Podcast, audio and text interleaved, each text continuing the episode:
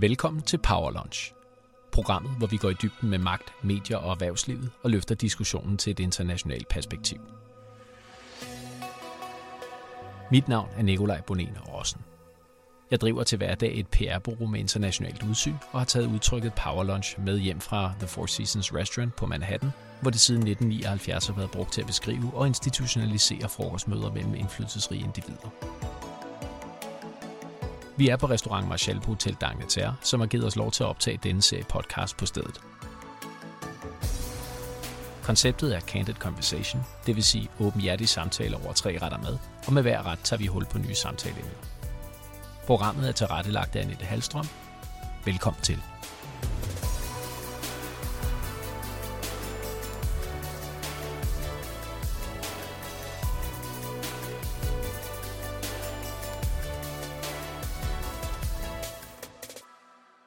Pernille Vermund er mor til tre, selvstændig arkitekt, medlem af Folketinget for Nye Borgerlige og formand for samme parti.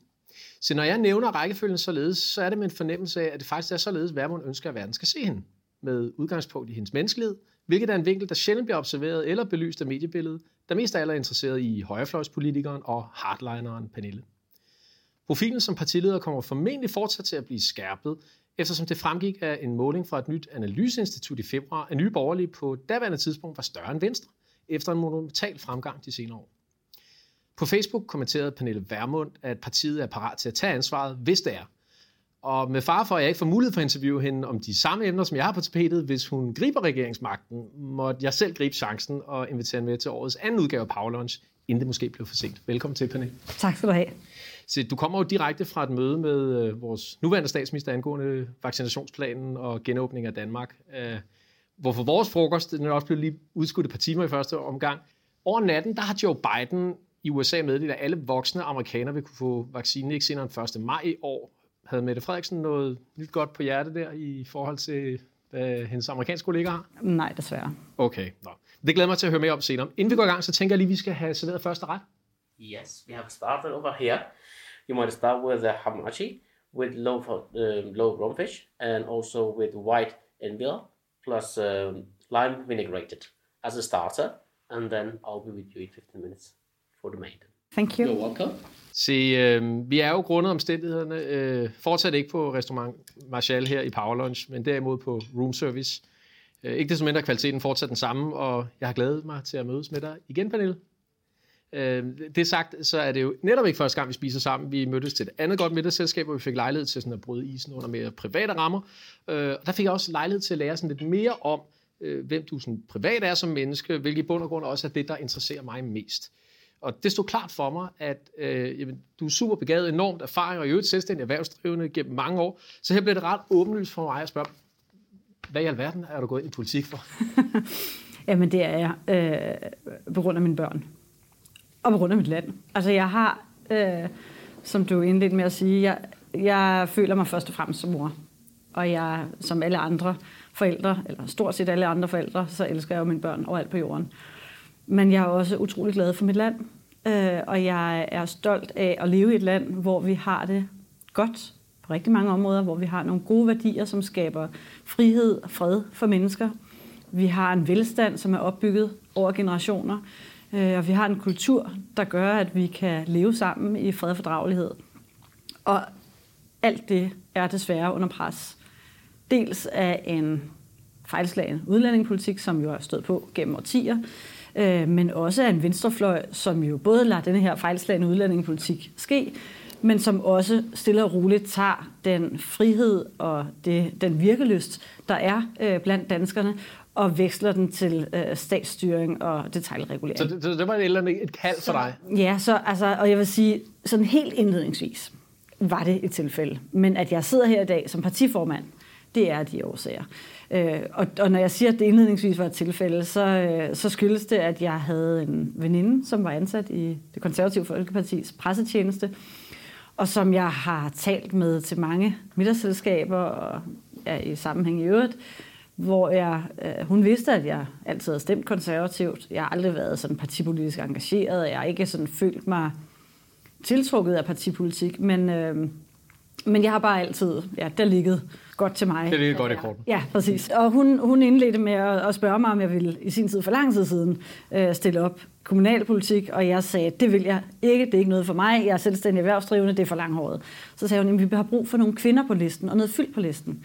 Og så tænkte jeg, jeg skal simpelthen ikke sidde her med en kvinde, som tror, at jeg bare er kvinde og fyldt på listen. Nu skal jeg vise hende, at jeg kan blive valgt ind, Okay. og at jeg kan sprænge listen og alt muligt andet. Så, så det var lidt et tilfælde indledningsvis. Men det var i virkeligheden også sådan en erkendelse af, at alt det, man går og brokker sig over i hverdagen, når man nu får muligheden, og der er en, der spørger, kunne du tænke dig at stille op?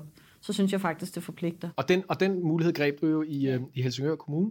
Øh, men det, det er jo bredt kendt, at du er uddannet arkitekt øh, fra øh, faktisk øh, Kunstakademiets Arkitektskole i 2001. Øh, og du har i mange år drevet egen arkitektvirksomhed, eller hvilket tegnstuer, man skal kalde det det. Øh, hvad mange måske ikke ved, det er, at dit afgangsprojekt var en, en, en tegning af ungdomsboliger for asylansøgere, øh, hvilket for de fleste måske kan virke lidt ironisk, når man tænker på, at det jo netop er en hård linje over for netop asylansøgere og indvandrere, som du et eller andet sted har coined a rap om, omkring. Men det er ikke desto mindre lavet med udgangspunkt i humanistiske værdier. Det var i hvert fald, hvad øh, bladet det følge skrev. Det de skrev om projektet, der kalder det Vermund-komplekset. Det kan jeg godt se humoren i et eller andet sted. Øh, og i interviewet med dem, der fortalte du, at du faktisk i dag tænker på projektet som en af dine dårlige ting.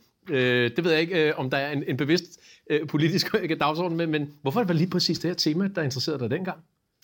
Jamen, i bund og grund, og det er sjovt, jeg bliver ofte stillet det her spørgsmål, men som øh, Hassan Prejsler, der interviewede mig Der er, for noget, nylig... der, der, der er en kognitiv dissonans i det. Jamen, det er der for folk, der tror, at man skal være et ondt menneske for at ønske et andet asylsystem. Jeg føler mig gennemgående som et godt menneske. Jeg kan se, at vi har et ekstremt inhumant asylsystem. Det er inhumant over for de mennesker, der sendes på flugt øh, over Middelhavet. En drabelig affære, øh, i virkeligheden skærsild, for at nå frem til et, øh, et land, hvor de søger asyl. Det er inhumant over for de reelle flygtninge, som sidder tilbage og ikke får hjælpen, fordi man vælger at prioritere ressourcerne på de få, der kommer gennem den her skærsild og når herop. Og det er inhumant over for den danske befolkning, som jo kan se, at den kultur, som er fri og fredelig, som, som vi har opbygget, og som vi har fået i arv, at den stille og roligt bliver forrådet af nogle mennesker, der kommer hertil med en, lad os sige det som det er, mere voldsparat og, og bestialsk kultur. Langt fra alle, men, men kulturen ændrer sig i en retning, som er, øh, altså er mere mellemøstlig i nogle egne af vores samfund, og, og det er ikke i orden. Så for mig handler det om, om at gøre det rigtige for de mennesker, som man repræsenterer, og gøre det rigtige for de mennesker, man ønsker at hjælpe. Og den nuværende asylpolitik er hverken rigtig for danskerne, eller for de reelle flygtninge, som vi jo kunne hjælpe langt flere af, hvis vi hjalp dem øh, tæt på deres nærområder, hvor vi jo alt andet lige får mere for pengene, og hvor de også kan fastholde øh, en kultur, som er mere kompatibel med deres egne. Men, men jeg, jeg giver dig fuld ret i, at, at selvom man engagerer sig i et projekt, og netop asylboliger, som måske har en holdning til det, det behøver ikke nødvendigvis clashe, og øh, jeg tror heller ikke, at jeg nogensinde vil skyde dig i skoene, at øh, du vil asylansøge noget ondt, men det ved jeg til gengæld, at der er mange, der vil gøre, fordi de slår dig i hardcore med netop den der hardline omkring det. Men nok om det. Du blev siden i hvert fald øh, selvstændig øh, øh, erhvervsdrivende som arkitekt øh, med tegnestuen Vermont Gere, Ja. vidt jeg husker. Øhm, den opgav du faktisk også her i efteråret 2020, så vidt jeg husker. Antager det på grund af tidspresset i forhold til det politiske, men i de her coronatider, der kunne det jo lige så godt være, jamen altså, fordi at øh, det er svært at drive virksomhed. Hvordan var din karriere egentlig før det her politiske gennembrud? Jamen, den var god. Øh, og jeg har været sindssygt privilegeret. Nej, det har jeg ikke. Jeg har været dygtig. Det bliver jeg bare nødt til at sige. Det, det, det, skal, man, det skal man sige, hvis man har Ja, været. fordi det er, det er faktisk ikke. Altså, jeg, har, jeg blev færdig på arkitektskolen i 2001 og fik et job øh, få dage senere og gik op og bankede på en tegnestue, hvor jeg vidste, at jeg gerne ville arbejde. Øh, det var noget, der hedder White Arkitekter, og grunden til, at jeg gerne ville være der, var, at jeg øh, på daværende tidspunkt var gift med en svensk mand. Han havde en drøm om, at vi skulle flytte til Göteborg på et tidspunkt. Det lå ikke lige kortene for mig. Det lyder White ikke som noget for dig. Nej, det var ikke noget for mig, men, men White Arkitekter var en stor svensk virksomhed, og det her var så det danske kontor. Og jeg tænkte, hvis jeg på en eller anden måde skal finde en fælles forbindelse mellem os og en fremtid, så var det måske en god idé i første omgang at få arbejde i en svensk virksomhed i Danmark, øh, og, og, og det gjorde jeg så. Jeg fik jobbet med det samme, blev efter ganske kort tid øh, tegnestueleder på kontoret i København. Øh, Jeg var den yngste medarbejder, og en af de få kvinder, der var på Hvor gammel er kontoret. du på det tidspunkt? Der er jeg 27. Okay. Øhm, så det var ungt. Ja, det altså, og, det, og det kom bag på mig, og det, og det kom sig af, at vores øh, chef på kontoret, han blev fyret.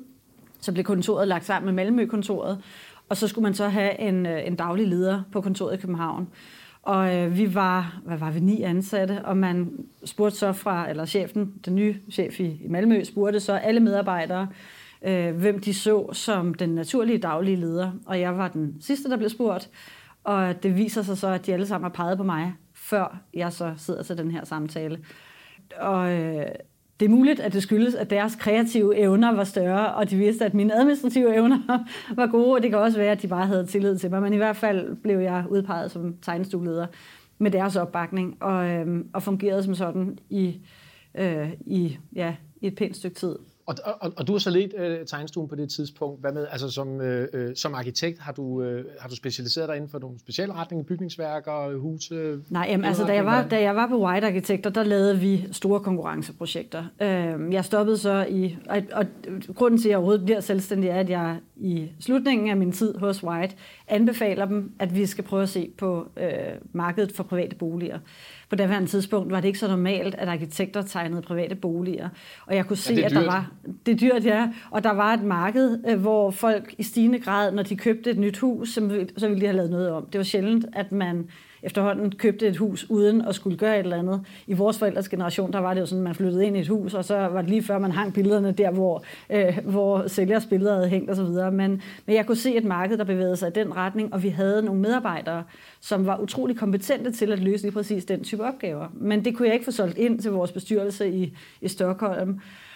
Og, øh, og så fik vi stille og roligt, jeg var øh, øh på daværende tidspunkt sammen med en mand, som også var arkitekt, og, øh, og vi fik så stille og roligt nogle henvendelser fra anden side for folk, som gerne ville have tegnet øh, ombygninger, bryggers og en, en tilbygning osv. Og, og til sidst sprang vi ud i det og tænkte, nu må vi få lidt mere tid til vores børn. Jeg regnede jo ud, at jeg kunne bruge øh, 10 timer mere om ugen sammen med mine børn, hvis jeg slap for at pendle en time hver vej. Jeg kunne spare en masse penge på alt det, som man køber ekstra, når man har en travl hverdag, altså man ikke behøver at købe, når man har lidt mere plads i tidsbudgettet. Øhm, så jeg satte mig ned og lavede det der regnestykke og fik overtalt min daværende mand, min drengs far, til at vi, øh, at vi startede egen virksomhed. Det gjorde vi så. Og vi gjorde det så godt, at vi, da vi gik ind i finanskrisen, rent faktisk formåede at holde fast i at drive virksomhed med overskud i de år. Øh, og det, det er det, der gør, at jeg tillader mig at sige i dag, ja, det gik ret okay. Altså, Jamen, altså allerede nu, øh, Pernille, øh, det viser tydeligt, at den samtale, vi har nu, øh, os to imellem, det er egentlig meget sjældent har med politikere, fordi at de fleste politikere ved nemlig ikke så meget om det at øh, drive sin egen øh, øh, øh, virksomhed. Og hvis vi kigger på den nuværende regering, der mener jeg kun, vi ligger på sådan noget, altså øh, et enkelt årsværk sammenlagt erhvervserfaring, som samtlige ministre har øh, for det private erhvervsliv, øh, som er repræsenteret i den regering. Hvorfor tror du, at politik tiltrækker så mange relativt uerfarne øh, mennesker, øh, altså uerfarent erhvervsliv? Jeg oplever, at der er en meget stor forskel på mentaliteten blandt selvstændige erhvervsdrivende og blandt politikere. I virkeligheden var det nok også det, der gjorde, at jeg instinktivt oprindeligt sagde nej til at øh, stille op til kommunalvalget, da jeg blev opfordret. Som selvstændig er man jo øh, i høj grad risikovillig. Øh, ofte øh, meget virkelysten og klar til, at tingene skal ske med det samme. Øh, man er mindre kompromissøgende, altså man, man tager nogle chancer undervejs og, og, og kæmper for det, som man ønsker, men ofte med et mål om, at, at tingene skal have en vis hast, for at man kan få penge i kassen osv. Som politiker er man jo afhængig af at have en enorm tålmodighed. Man skal det skal man ikke, men mange politikere har en evne til at pakke tingene så meget ind, at man næsten ikke kan forstå, hvad de siger. Øh, sådan er det ikke i det private erhvervsliv. Der er vi jo nødt til at kunne tale åbent og ærligt med hinanden. Fordi hvis jeg skal sælge dig en tjeneste, en ydelse eller en vare, og du skal købe den, jamen så er du nødt til at vide, hvad det er, du, du køber, og omvendt, hvis jeg skal kunne få dig, beholde dig som kunde, så skal jeg jo heller ikke oversælge varen. Jeg ved jo godt, at hvis jeg oversælger en vare til dig, og, øh, og, du, og du tænker, at, øh, at det var hun har snydt mig, som politikere jo indimellem gør, jamen så, så kommer du ikke igen. Og det gør vælgerne så, fordi nogen skal de jo stemme på. Så jeg tror, det er to forskellige typer mennesker. Øh, jeg håber, at der på et eller andet tidspunkt kan blive banet vej for, at det igen kan være sådan, for det har jo ikke været sådan altid. Ej, det er rigtigt. Altså er- tidligere har ja. ja. det været alt fra godsejere til fagforenings... Altså folk, der har været, der repræsenteret de befolkningsgrupper, som de nu øh, talte på vegne af, men som havde hvad skal man sige, rod i det virkelige liv. Jeg håber, at det bliver sådan igen. Øh, jeg synes ikke, det er, jeg synes ikke, det er gavnligt for vores folkestyre, at, at der er så stor forskel på politikere og befolkning. Men, øh, men jeg tror, det er årsagen, at vi simpelthen har forskellige, skal man sige, forskellige instinkter, forskellige temperament øh, og forskellige arbejdsmetoder.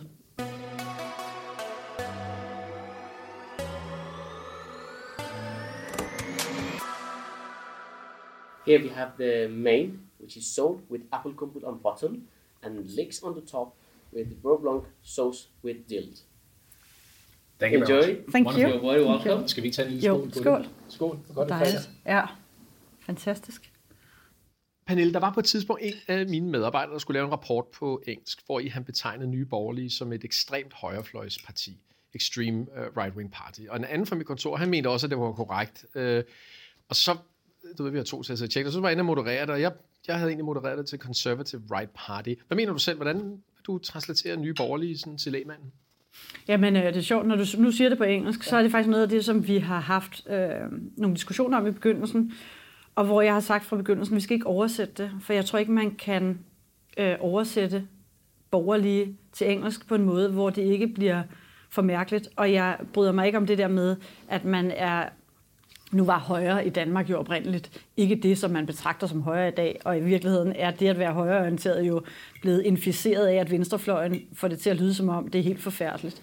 Øhm, men, men jeg betragter mig selv som borgerlig. Sådan. Men du kan jo blive tvunget til at skulle oversætte det på et tidspunkt, hvis du vil regeringsmagten i sidste ende. Altså, så bliver du jo nødt til at se det i en international kontekst. Og så skal øh, udlandet jo også forholde sig til det. Ja, nej, fordi der findes jo masser af partier ude i verden, og også i lande, hvor partierne får stor indflydelse, som jo fastholder deres øh, Profil. Ja, og deres eget navn. Og så må man så i det land prøve at forklare, hvad betyder så det her, hvor står de henne. Jeg tror ikke, vi har, vi er også ofte blevet spurgt, har I ikke et søsterparti ude i, altså hvad er, hvad er jeres søsterpartier ude i Ja, ja, hvad er det? Og der er ikke nogen. Og jeg tror i virkeligheden, det skyldes, at vi jo på den økonomiske politik har en relativt liberal politik. Altså vi ønsker, at staten skal bestemme mindre, politikerne skal bestemme mindre, og danskerne skal have lov at bestemme mere over deres egne penge. Men at vi jo også på værdipolitikken har et konservativt grundsyn. Ja. Og der ser man ofte, når man ser de her partier ude i Europa, som har en liberal økonomisk politik, så har de typisk også en liberal værdipolitik. Det betyder, at globaliseringen, der ser de kun de goder, der er på handel. De ser ikke, eller i hvert fald, øh, hvad skal man sige, de håndterer ikke, og er ikke villige til at håndtere de udfordringer, der er i forhold til migration fra lande, som jo ikke skaber værdi. Omvendt så er der de partier, som er villige til at håndtere migrationen, som ikke skaber værdi, men som jo ofte er protektionistiske og mere venstreorienterede i deres øh, økonomiske politik. Og, og der tror jeg, at vi er anderledes end de fleste andre partier. Måske et lidt moderne, konservativt parti, kan man sige, eller et nyt, nymodens, kan man være nyt og, og konservativt, det kan man måske ikke, men Ja, det, nutidigt konservativt, vil jeg næsten sige. Altså, det er jo ikke, vi er jo ikke konservative på den måde, at vi ønsker at bevare de systemer, der er, men vi ønsker at bevare vores grundlæggende værdier i samfundet, har stor respekt for civilsamfund og for, øh, for den kultur og de bærende institutioner, der er i vores samfund. Men, Altså, dine øh, politiske kollegaer i Folketinget er dog ikke ked af at, øh, fremstille Nye Borgerlige ekstremt. Og det blev også insinueret i hvert fald lidt i går i TV2's partilederrunde, blandt andet mig Villadsen, i forhold til den bebudede genåbning af Danmark, hvor du taler om at åbne skolerne med det samme. Det synes hun jo er ekstremt overhovedet at gå ind i den dialog.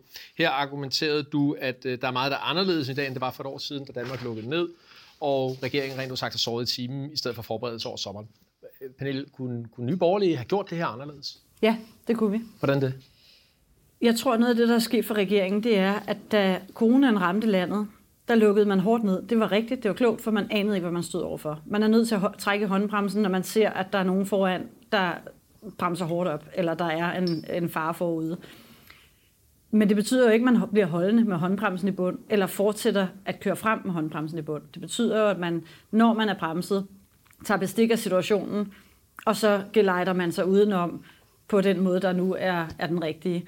Og regeringen har brugt, at have i virkeligheden kørt med håndbremsen i bund for længe, set fra mit perspektiv. Man har fulgt mavefornemmelsen i stedet for at lytte til den viden, der er kommet på området. Og, og jeg kan godt forstå, at når man gør noget rigtigt første gang, og man oplever, at det er en succes, så fastholder man den metode. Det er bare ikke klogt i en epidemi, hvor vi jo ser nu nogle store, øh, hvad skal man sige, ikke bare udfordringer, vi så, ser store skader på vores samfund som konsekvens af den nedlukning, der har været. Men, men helt ærligt, hvorfor, hvorfor gør de det så? Hvis de kører, hvis du siger, at de bevidst kører med håndbremsen i bund, hvor, hvorfor gør de det? Jeg tror simpelthen, at de har fået tunnelsyn. Jeg, det, som jeg oplever, sådan helt altså personligt oplever, øh, med vores statsminister Mette Frederiksen, når jeg sidder sammen med hende, det er en kombination af, at hun på den ene side har fokuseret så meget på corona, at hun næsten ikke tør at se på andet. Fordi tænk, hvis jeg slipper corona, altså hvis hun slipper håndbremsen, tænk, hvis bilen så bare fortsætter lige ind i det der trafikuheld. Nej, det gør den selvfølgelig ikke, fordi hun har jo allerede stanset bilen. Hun har en mulighed for også at bruge rettet. Så hun, altså, hun holder krampagtigt fast i den der håndbremse, for tænk, hvis jeg slipper, så går det helt galt. Så hun er på den ene for side... For hende selv eller for Danmark? For Danmark. Øh, som udgangspunkt. Altså hun har fået det der tunnelsyn, hvor hun kun fokuserer på corona, ikke fokuserer på noget andet, og hun er bange for, at hvis hun lige trækker sig tilbage og får det fulde perspektiv, at så vil det hele skride. Men er det ikke også, fordi hun måske så også har fået claim to fame i netop corona? Det, altså, jo, det kan man isolere, at man slår politisk mønt det er på det? sådan det næste, fordi der er formentlig også noget instinktivt i øh, statsministeren, i folkene omkring statsministeren, som siger, det her går jo meget godt. Vi har opbakning. Mm. Og når man har opbakning til det, man gør, jamen, så fortsætter man jo af samme vej. Så når alle står ude foran bilen og hæpper på Mette Frederiksen og siger, hold fast i håndbremsen, hold fast i håndbremsen, så styrker det jo den der følelse af, at hun gør det rigtige. Og i virkeligheden en magt men, men, men, syge, skulle jeg til at sige. Men, men helt ærligt, vil, vil du så være så lidt politiker, øh, at du faktisk vil vælge at gøre ting anderledes i den situation? Øh, ja. Hvis du stod i hendes? Altså som i definitivt. Ja. Jeg vil erkende, dels at vi har mere viden om sygdommen, dels at vi jo i Danmark, så vi i foråret, da man begyndte at genåbne Danmark, der var de modeller, der var, eller de beregninger, der var fra eksperterne, de var jo langt mere pessimistiske, end det danskerne rent faktisk gjorde. Så befolkningen har jo fattet, at vi er en epidemi.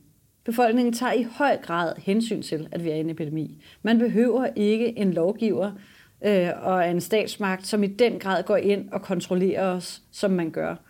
Øh, og så ville jeg i virkeligheden have gjort noget andet. Jeg ville have sørget for, at den inddæmningsstrategi, som skulle have været på plads i sommer, at den havde fungeret. Altså at altså, lave smitteopsporing?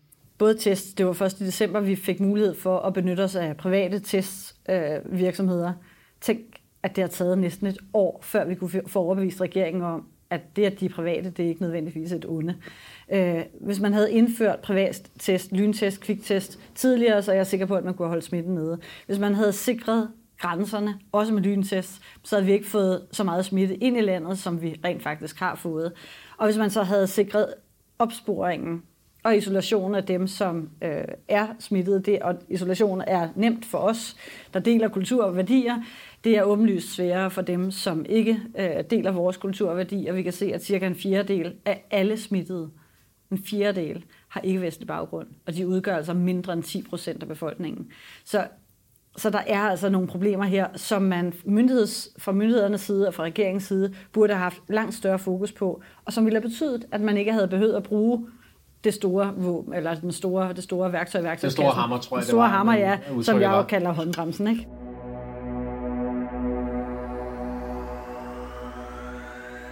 Jamen, Mette Frederiksen sagde i hvert fald under den her debat, at vi skal passe på i vores politiske retorik ikke at tegne det her billede af en, for eksempel en ungdomsgeneration, der har tabt deres liv under pandemien, og at andre ulykker er sket, øh, fordi at de er ikke sket, øh, hævder hun i hvert fald. Er du enig i det her, eller prøver Nej, Mette Frederiksen at det er jeg ikke. det, eller? Nej, det svarede du på ret hurtigt. Det er jo ikke, ja, og det er jo ikke normalt, at hver fire barn, hver fire skoleelev mistrives.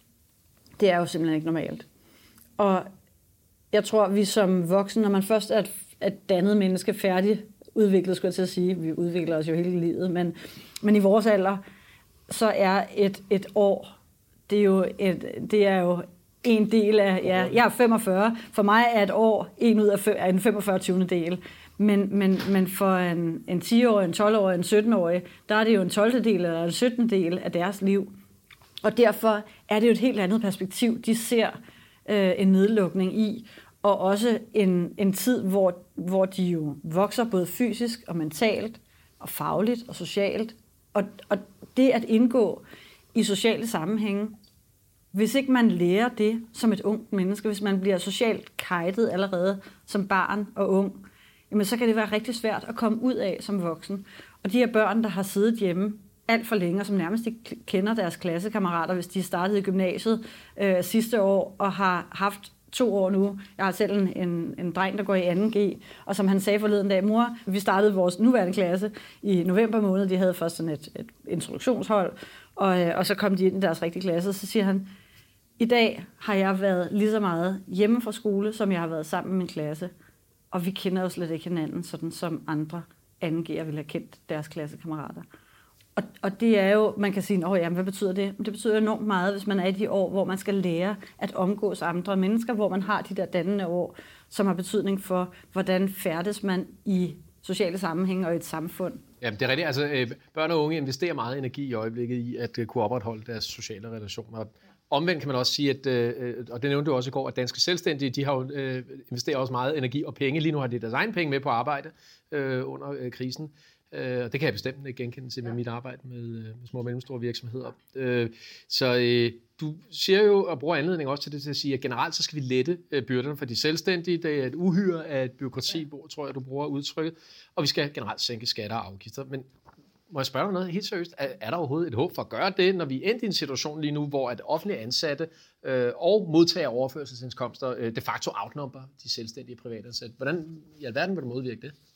Har vi ikke reached the tipping point der? Jo, det kan man frygte, men nu er det jo sådan, at der stadig i dag er selvstændige erhvervsdrivende, som stemmer på venstrefløjen, og der er gudskelov også offentligt ansatte. Der er kun 200.000 af dem, så det er jo ikke så... Nej, men der, og der er gudskelov også offentligt ansatte, som stemmer på borgerlige partier fordi de ikke kun tænker kortsigtet, men også tænker på lang sigt.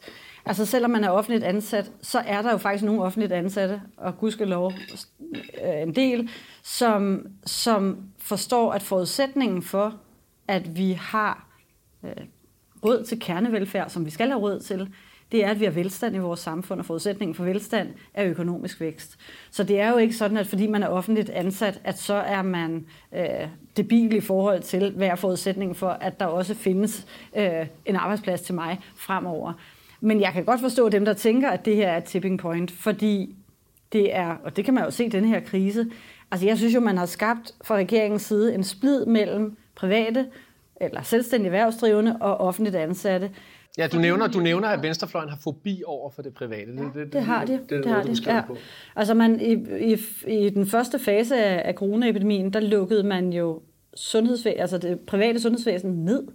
Man lukkede store dele af det offentlige sundhedsvæsen ned for alt, hvad der ikke var, var livstruende behandlinger øh, alt det, der kunne skubbes, det skubbede man. Det men, gjorde men man også det, det private. Var, var det ikke rigtigt på det tidspunkt? Vi vidste jo ikke, om det var Ebola på det her tidspunkt, vi havde med at gøre. Nej, men tænk, hvis man havde sagt, de mennesker, der skulle have haft en behandling i det offentlige, dem giver vi over til det private. Vi lader pengene følge borgerne.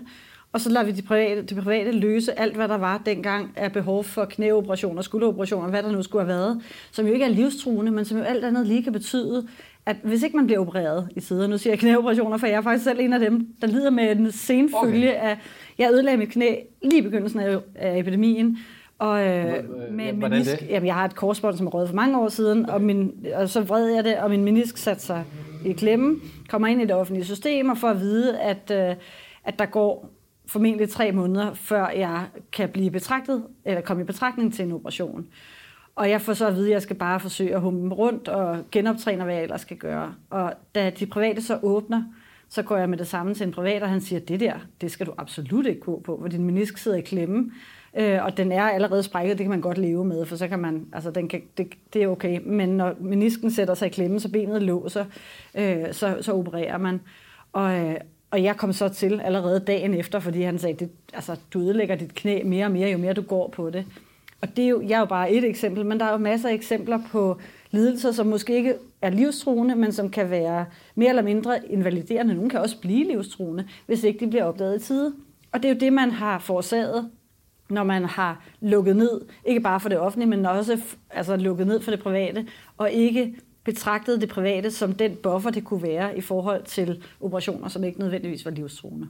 Ja, jeg, jeg, jeg køber øh, præmissen politisk. Nu sidder jeg også øh, bare og tænker på, at øh, på det tidspunkt, da Mette Frederiksen øh, lukker Danmark ned, der ved vi jo ret beset ikke, hvad er det, vi har med at gøre. Nej. Altså, jeg, når jeg nævner Ebola, så var det fordi, at netop min, min, min, min, min søster, som er praktiserende læge, også nævnte på det tidspunkt, tænk, hvis der havde været Ebola, hvor der er en dødsret på, hvad er det, 1 ud af 2 eller sådan noget lignende, øh, så er det vel called for et eller andet sted, at man tager extreme measures og ja. siger, nu lukker vi fuldstændigt ned, selv i det private. Ja. Øh, altså når man lukkede sundhedsvæsenet ned, så var det for at gemme sengepladser og respiratorer til, hvis vi skulle havne i en situation, hvor der var...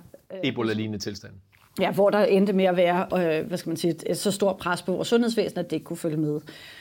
Og der må man jo bare sige, alt det, som er blevet udskudt, er jo, eller meget af det, der er blevet udskudt, er jo øh, operationer og behandlinger, som tager ganske kort tid.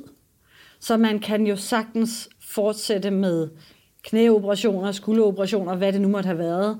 Det tager måske tre timer, fra man går ind til man kommer ud, eller det gjorde det for mit vedkommende, altså tror fire timer, øh, min meniskoperation, fra jeg kom ind til jeg skulle ud igen, det har jo intet problem været at se tiden an og så sige, jamen hvis det her skærper til, så kan man lukke ned, når vi nærmer os en grænse, hvor det bliver kritisk. Men man var jo aldrig i nærheden af den grænse.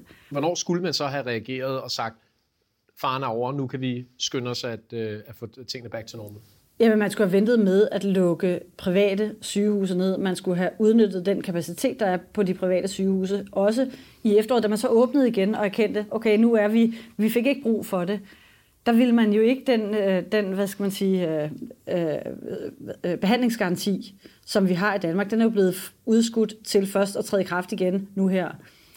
Man ville ikke udnytte privat, øh, sundhed, det private sundhedsvæsen med fuld kapacitet fordi man synes, at jamen, vi skal beholde det her med, at det kun er, hvis man ikke inden for en vis øh, tid kan komme i behandling i det offentlige, at man så bliver skubbet over det private. Det er jo helt skørt. Altså når man ved, at man har en pukkel, der skal øh, afhjælpes, så lad os da udnytte al den kapacitet, vi har, uanset om det er offentligt eller privat. En sygeplejerske er jo ikke ringere af, at hun skifter job til et privat hospital, eller, eller omvendt. Altså, så der er, der er et eller andet i venstrefløjen, hvor man frygter, at, øh, at private er nogle onde øh, kapitalistsvin. Og, og, og tilsvarende synes jeg også, man skal være varsom med som borgerlig at sige, bare fordi det er offentligt, så er det dårligt. Nej, det er det ikke nødvendigvis. Øh, men man kan godt som politiker gøre det offentligt dårligt.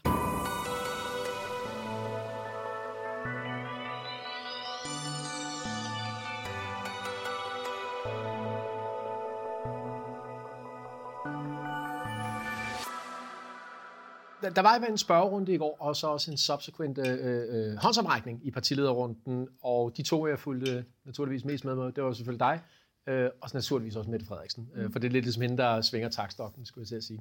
Det lød til, at I faktisk begge var enige i mange af tingene i forhold til, jamen, øh, hvornår kan man gå til frisøren, øh, hvornår kan man komme til udlandet, og øh, hvornår kan vi vaccinere efter udgang af sommerferien. Og det, det vender mig jo lidt tilbage øh, til det der møde, du havde med statsministeren lige inden du kom her. Øh, og jeg er jo meget øh, interesseret i at høre, er der håb forude? Joe Biden har lige sagt, at alle amerikanere kommer til at kunne øh, blive tilbudt vaccination per 1. maj. Altså, at de skulle øh, være vaccineret på det tidspunkt der. Bliver vi overhældet indenom af USA her? Ja, det gør vi. Altså, det er jeg slet ikke i tvivl om.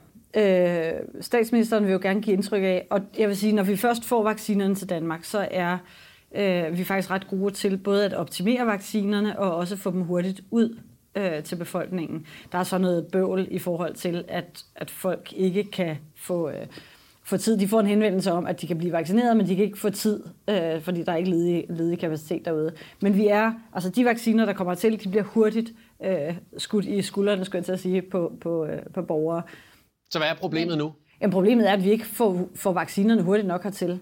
Problemet er, at man har bundet sig op på... dem, forhandle dem? Fordi vi har bundet os op på EU's aftale. Og det er jo, altså EU har jo hvis man sammenligner med lande som Storbritannien, Israel, USA kunne det også være, øh, så er det jo lande, som har lavet eller egne aftaler med, med de her øh, øh, medicinalvirksomheder om vacciner.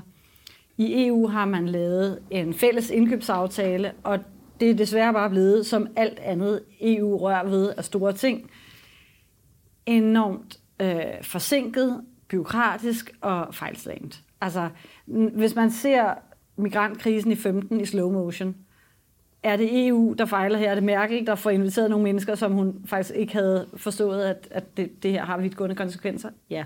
Når man ser øh, vaccineudrulningen i Europa, vi burde være, altså vi burde, i hele verden burde vi være nogle af dem, der var bedst til det her.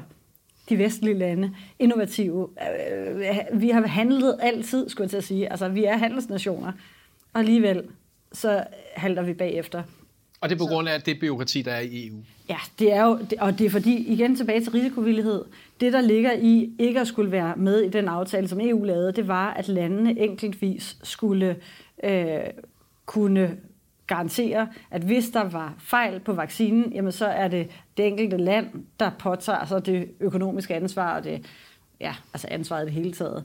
Øh, nu vil man gerne lægge ansvaret fra sig, og, og så tager det noget længere tid, og, og det er jo helt skørt. Men, men jeg skal være helt ærlig at sige her, at øh, jeg har slet ikke orienteret mig i forhold til, hvordan øh, jeres øh, EU-politik er, fordi som jeg også sagde første gang, vi mødtes, jeg ved ret beset ikke så meget om Nye Borgerlige andet end, jeg ser dig, jeg ser Lars Bøge Mathisen øh, øh, på, på Facebook, that's it. Det er svært for mig egentlig at placere øh, øh, hvad det er, der er jeres politik. Jeg er godt klar over, at I har en konservativ øh, øh værdipolitik, konservativ kulturpolitik, I har øh, en, øh, en liberal erhvervspolitik, øh, men, men, men mere ved jeg ret beset ikke. Så EU, det er i kontra ligesom øh, DF? Vi er for EF, men, men imod EU.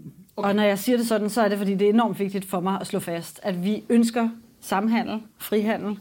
Øh, vi ønsker et forhold til Europa og til EU på niveau med Norge, Schweiz, Storbritannien, øh, andre europæiske lande, som jo handler øh, og ikke er protektionistisk, men handler med, med Europa og med EU, men uden det overstatslige, som jo ligger i EU.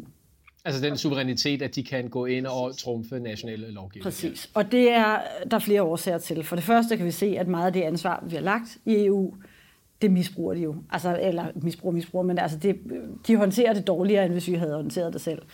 For det andet, så er det for vores synspunkt øh, en institution, som stille og roligt er ved at erodere vores folkestyre, tømme vores folkestyre for indhold. Ja, det sagde Morten har... Messersmith også, da han sad lige præcis herover for mig Nå. for et øh, øh, øh par måneder siden. Han har ja. skrevet en bog om det, men ja. det lyder egentlig til, at I er ret aligned derpå. Så hvor er det jeres... Øh, er der overhovedet en forskel så... Øh, på EU-politikken? Ja, på EU-politik i forhold til... Jeg, jeg ved faktisk ikke, hvor meget frihandel de ønsker. Øh, det kommer nok an på, om du spørger øh, den borgerlige side af DF, eller om du spørger den mere venstreorienterede side af DF. Øh, DF er jo typisk mere protektionistisk i deres øh, handelspolitik og i deres øh, tanker om udenlandsk arbejdskraft, end vi er. Så, øh, så jeg ved ikke, om de ville være for et EF-lignende forhold til Europa.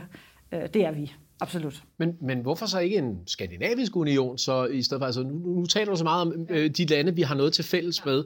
De lande, vi har mest til fælles med, det er jo Danmark, Norge, Sverige, Finland, Island, øh, øh Færøerne, Grønland, de syv lande medlemmer af Nordisk Råd.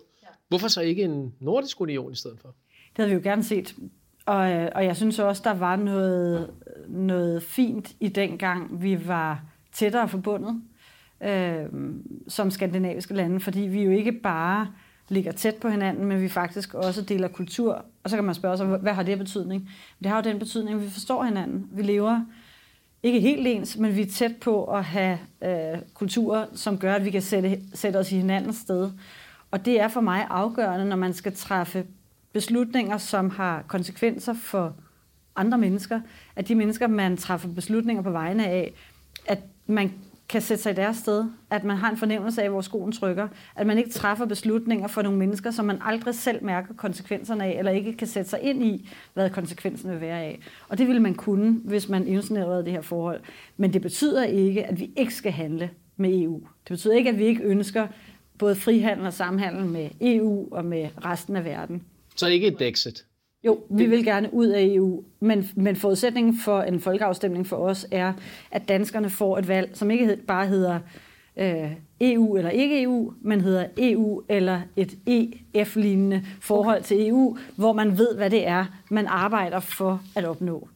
Øh, ellers så ender vi jo et, et nyt Brexit, og det har jo været Godt nok, fordi det var lige præcis det, jeg skulle til at sige. Vi vil ikke have et nyt Brexit. Nej, nej, vi skal ikke have et stort sort hul eller EU. Vi skal have et reelt alternativ. Here we go. We got with the dessert, which is vanilla ice cream with the 23 grad of gold on the top and uh, with the vanilla uh, salty sauce on the side. Wonderful. Thank you. You're very welcome. Enjoy, Thank you. please. Thank you. sauce. Wonderful. Nu fik jeg jo ikke spist op på de andre, men den her, den kan jeg garantere dig. Den. Nu får du lov at snakke resten af interviewet. Ja, ja, ja, ja, men jeg, øh, øh, jamen, jeg har verdens sødeste tand, så øh, det, det kan så, godt være, så, så bliver fra der nu stille er der bare stille. Ja. 10 minutters stillhed. Øh, men øh, jeg lagde også mærke til, at du var, jo, du var jo selv til møde med statsministeren for et par dage siden, og der delte du et billede på Instagram, der virkelig talte for mig en, en tydelig billedlig forskel, der er mellem dig og Mette Frederiksen. Ja. Den kan, ikke- den kan faktisk ikke være større. I det ene hjørne, der har man en meget øh, tilknappet og med sådan meget forsigtigt smil, øh, Mette Frederiksen. Øh, og i det andet hjørne, så var det dig iført dine efterhånden øh, kendte læderleggings øh, og en, øh, en t-shirt med budskabet Keep calm and, uh, and fight the power. I to meget, meget forskellige kvinder, Øh, meget forskellige budskaber, men fælles for at begge er til synlædende. Altså, let's cut the crap. Pernille, er, er, er det korrekt? Vil du være statsminister? Det tror jeg, alle, som engagerer sig i politik, vil. Fordi forudsætningen for at føre samfundet derhen, hvor man ønsker, er jo, at man øh, er villig til at tage ansvaret, når det bliver muligt. Derfra og så til altså sådan det helt øh, hvad skal man sige, realistiske, konkrete, ligger det i, altså ligger det i planerne.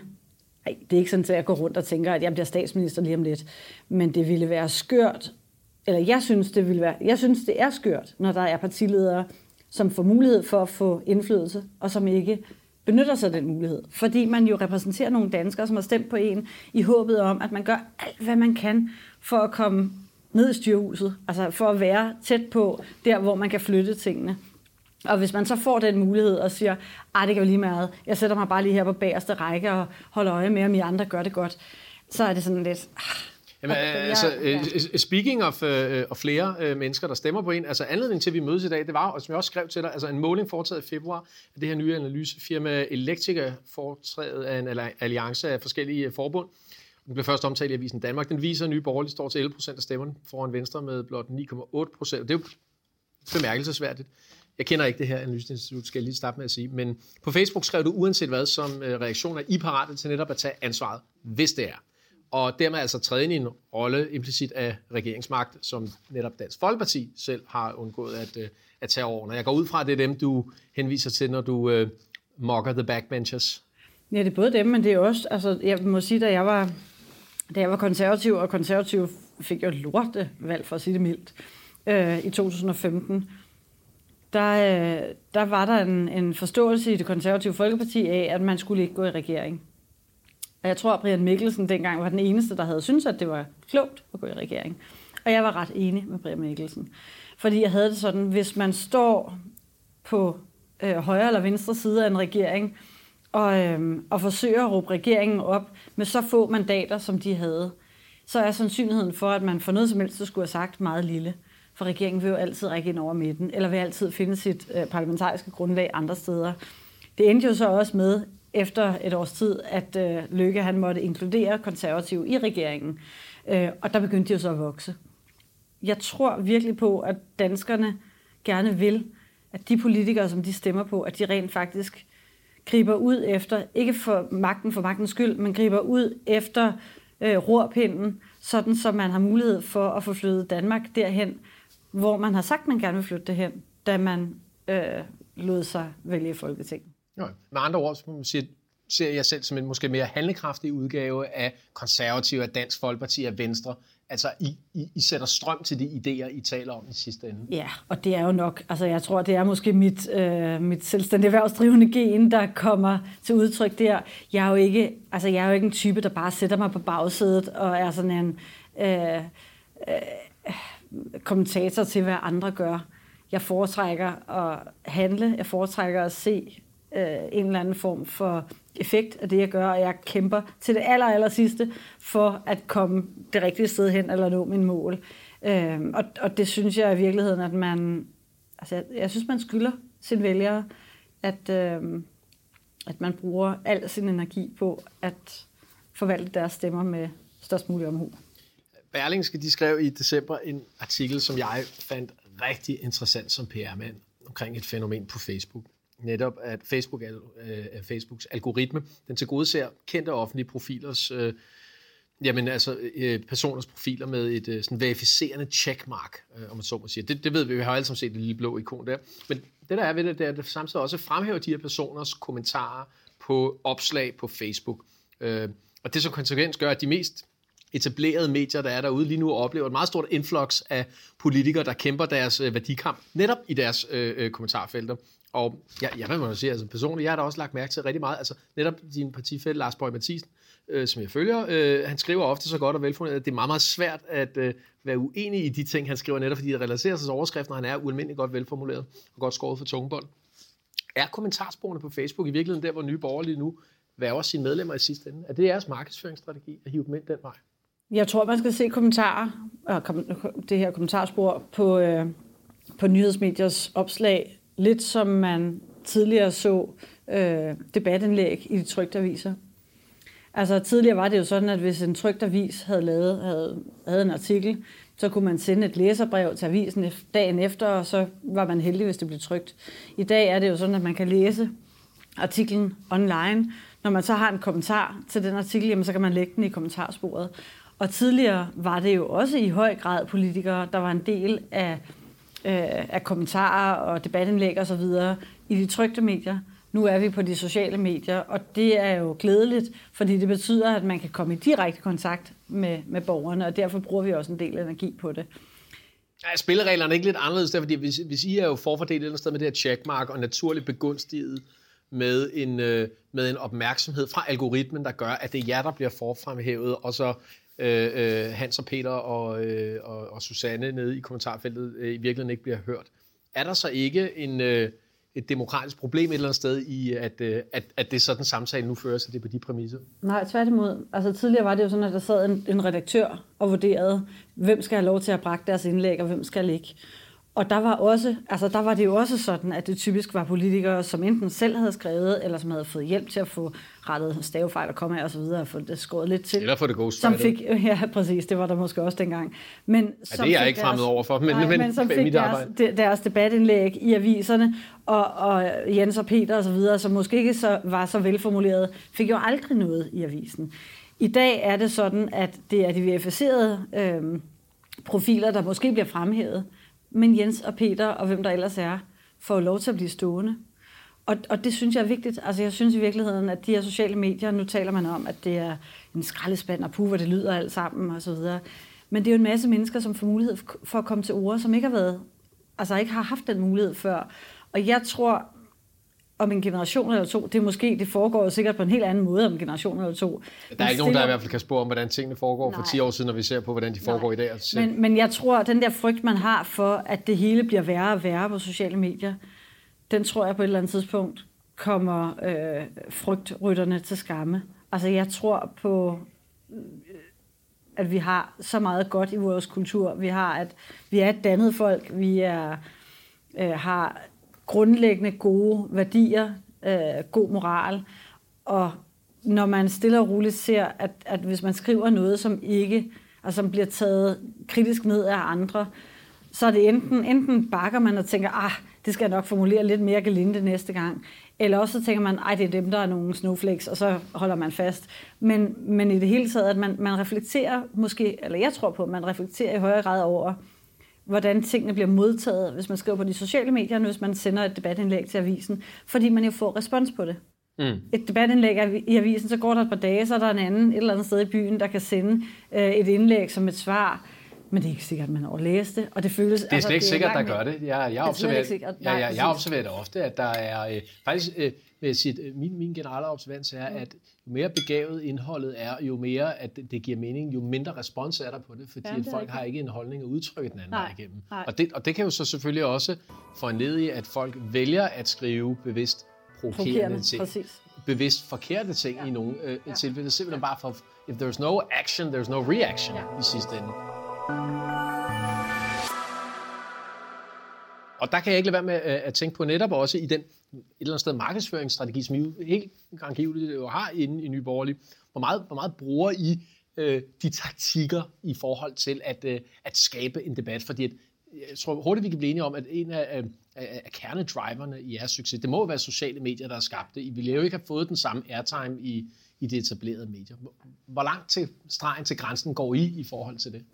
Jamen, vi er jo, nu, nu er vi, nu talte om ghostwriters før, men vi skriver jo selv på vores sociale medier. Altså, det, ja, det, det er mig, der har skriver, hvad jeg skriver på min social eller på min øh, Facebook-profil. Lars, der skriver, hvad han skriver på sin Facebook-profil osv. Og, og det betyder jo, at man personligt skriver her, hvad, jeg, hvad der føles rigtigt i situationen, afhængig af, hvad det er, man, øh, man kommenterer på. Og det betyder også, at der er nogle opslag, hvor man, øh, ja, hvor man får meget respons, fordi man lige rammer et eller andet, som andre mennesker er enige i. Og så er der andre opslag, som går sådan lidt hen i glemselen, fordi Åh ja, det var sådan lidt ligegyldigt kommentar. Og så er der dem, som møder enorm modstand, fordi man får sagt noget, som dem, man normalt øh, bliver fuldt af, er dybt uenige i. Og det er jo vilkårene på sociale medier, hvis man ønsker at være sig selv og være tro over for sig selv og være ærlig om, hvor man står. Så jeg, altså, da vi startede partiet, der kan jeg huske, at jeg på et tidspunkt stiftede bekendtskab med det her at være like-hunter. Og jeg kan huske, at jeg sådan tænkte, at jeg kan godt mærke lidt af det. Ja. Fordi der var en periode, hvor jeg sådan bevægede mig over i en jargon og et sprog, som ikke rigtig var mig. Og, øh, og jeg tror, det varede et par måneder, hvor jeg sådan kunne mærke, at jeg er simpelthen nødt til at komme tilbage i mig selv. Men så er du heldig, at du så har en skar, der rent faktisk køber ind i lige præcis det. Men, men, men, men hvis jeg vi nu tror, skal... Hvis man er, jeg tror i virkeligheden, fordi jeg er tro over for mig selv, så er den skar jo blevet den rigtige skar. Altså, Øh, og det samme med Lars Bøge Mathisen. Lars er jo Lars. Altså, du kan simpelthen ikke lave om på Lars Bøge Mathisen. Han er, som han er. Så dem, der følger ham, følger ham, fordi de godt kan lide ham. Og fordi han ikke udgiver sig for at være en anden, så vil den skare jo være en trofast skare, fordi de hele tiden bliver bestyrket i, men han mener jo, hvad han siger. Mm. Altså, det kommer fra hjertet. Og, og, og det, det er der mange, der skyder netop Mette Frederiksen i skoene, altså makralmadder øh, og, øh, og vinduespudsning i, i, i februar, hvor man ikke kan pusse vinduer og andre ja. øh, eksempler på. Men der er også, altså, der er også dem, der skyder dig det i skoene. Altså, øh, øh, en ting er øh, øh, din, øh, din spændingscykel øh, på, din, øh, på din mands båd, øh, og at tage et interview nede i kahytten derfra. Ja. Øh, noget andet, jeg lagde mærke til i går, du lagde et, øh, det her billede op igen, øh, eller det gjorde Nye Borg med Fight the Power t-shirt, øh, øh, hvor du netop taler omkring det her med øh, coronapas og teste alle danskere, det er ikke noget, vi vil have, øh, og så videre. Og, altså, rent sagt, du ser jo knald godt ud. Øh, og, og, og, du står der i din øh, leggings, og det får mig til at tænke på sådan versus Mette Frederiksen der. Er der, er der valør i også at spille på sådan, den erotiske kapital i det? Er det en del af et eller andet sted også, at man, man bliver nødt til også at sælge sig selv, selv i, som, som politiker den vej igennem, imagemæssigt? Nej, jeg tror i virkeligheden, den er omvendt. Altså, jeg, da vi stiftede partiet og sad den aften, hvor vi besluttede at stifte partiet, Øh, jeg er et erotisk menneske. Det er de fleste af os jo. Øh, og, og, jeg, øh, og jeg er også, jeg er både til, til læderleggings og til blæser og skjort og silkeskjort. Altså, jeg er, jeg, er, jeg er et facetteret menneske, og jeg havde det sådan fra begyndelsen, jeg vil simpelthen ikke puttes ind i en uniform, som ikke er mig. Og derfor har jeg fra begyndelsen sagt, jeg vil have lov til at være kvinde, samtidig med, at jeg er formand for et politisk parti øh, og træder ind på en scene, som jo for mig var ny på det tidspunkt, men som også var meget maskulin. Da vi stiftede Nye Borgerlige, der havde vi jo haft en periode med Helle Thorning som, som, øh, som statsminister, som jo i den grad, set fra mit perspektiv, var uniformeret. Det siger hun jo også selv i dag. Den måde, hun klædte sig på, var jo anderledes end det pinkhår, hvad hun nu går rundt med nu. Og jeg, altså, jeg ville simpelthen ikke ende i en situation, hvor den del af min kvindelighed som handler om, altså, ja, om alt det feminine, eller det rå, eller det... Altså, vi, jeg er bare et, et, et menneske, som har mange sider, og det vil jeg have lov til at beholde. Og jeg vil ikke opleve, at sådan helt konkret, lad os antage, at jeg en aften, en fredag aften i byen skulle møde en journalist, så ville han formentlig, hvis jeg havde udgivet mig for at være sådan en uniformeret, pæn skolepige, øh, så ville han formentlig tænke, her er et fedt billede af Pernille Wermer, og hun står der i sine smarte øh, læderleggings og øh, strambukser, og hvad vil jeg, høje hæle. Øh, det tager et billede af, så ryger det på forsiden. Det er der ikke nogen, der gør nu. Mm. Fordi folk er vant til, at jeg både har bikini på om sommeren, som langt, langt de fleste kvinder har, hvis ikke til badedragt, og jeg har indimellem øh, nogle læderleggings, eller nogle, de der, du så på billedet, de går ikke engang læder. Men, øh, men altså, jeg vil bare have lov til at være mig selv. Så i virkeligheden er det mere et udtryk for, at jeg passer på mig selv, og passer på, at jeg ikke bliver noget, som andre forventer, at jeg skal være. Og så det er i virkeligheden, det er dig selv i Det er mig selv, og det er, og det er også et... Altså, og efter jeg sådan har bemærket, hvordan det bliver taget imod, så har jeg også sådan lidt, hvis jeg kan holde fast i mig selv, så kan det også være, at jeg kan skabe en større arena for de kvinder og mænd, som træder ind i det politiske virke fremover, øh, i forhold til bare at være sig selv. Altså, at de både kan have øh, jakke og slips på til forhandlinger, at de kan have læderleggings på, når det er øh, det rigtige, eller en bikini på, hvis de padler kajak på Middelhavet om sommeren. Fight the power. Fight the power, ja tak. Pernille Vermund, skål, Skål. og tak fordi du kom. Ja, selv tak. Du lyttede til Power Lunch. Mit navn er Nikolaj Bonin Rossen. Programmet var tilrettelagt af Annette Halstrøm. Tak fordi du lyttede med.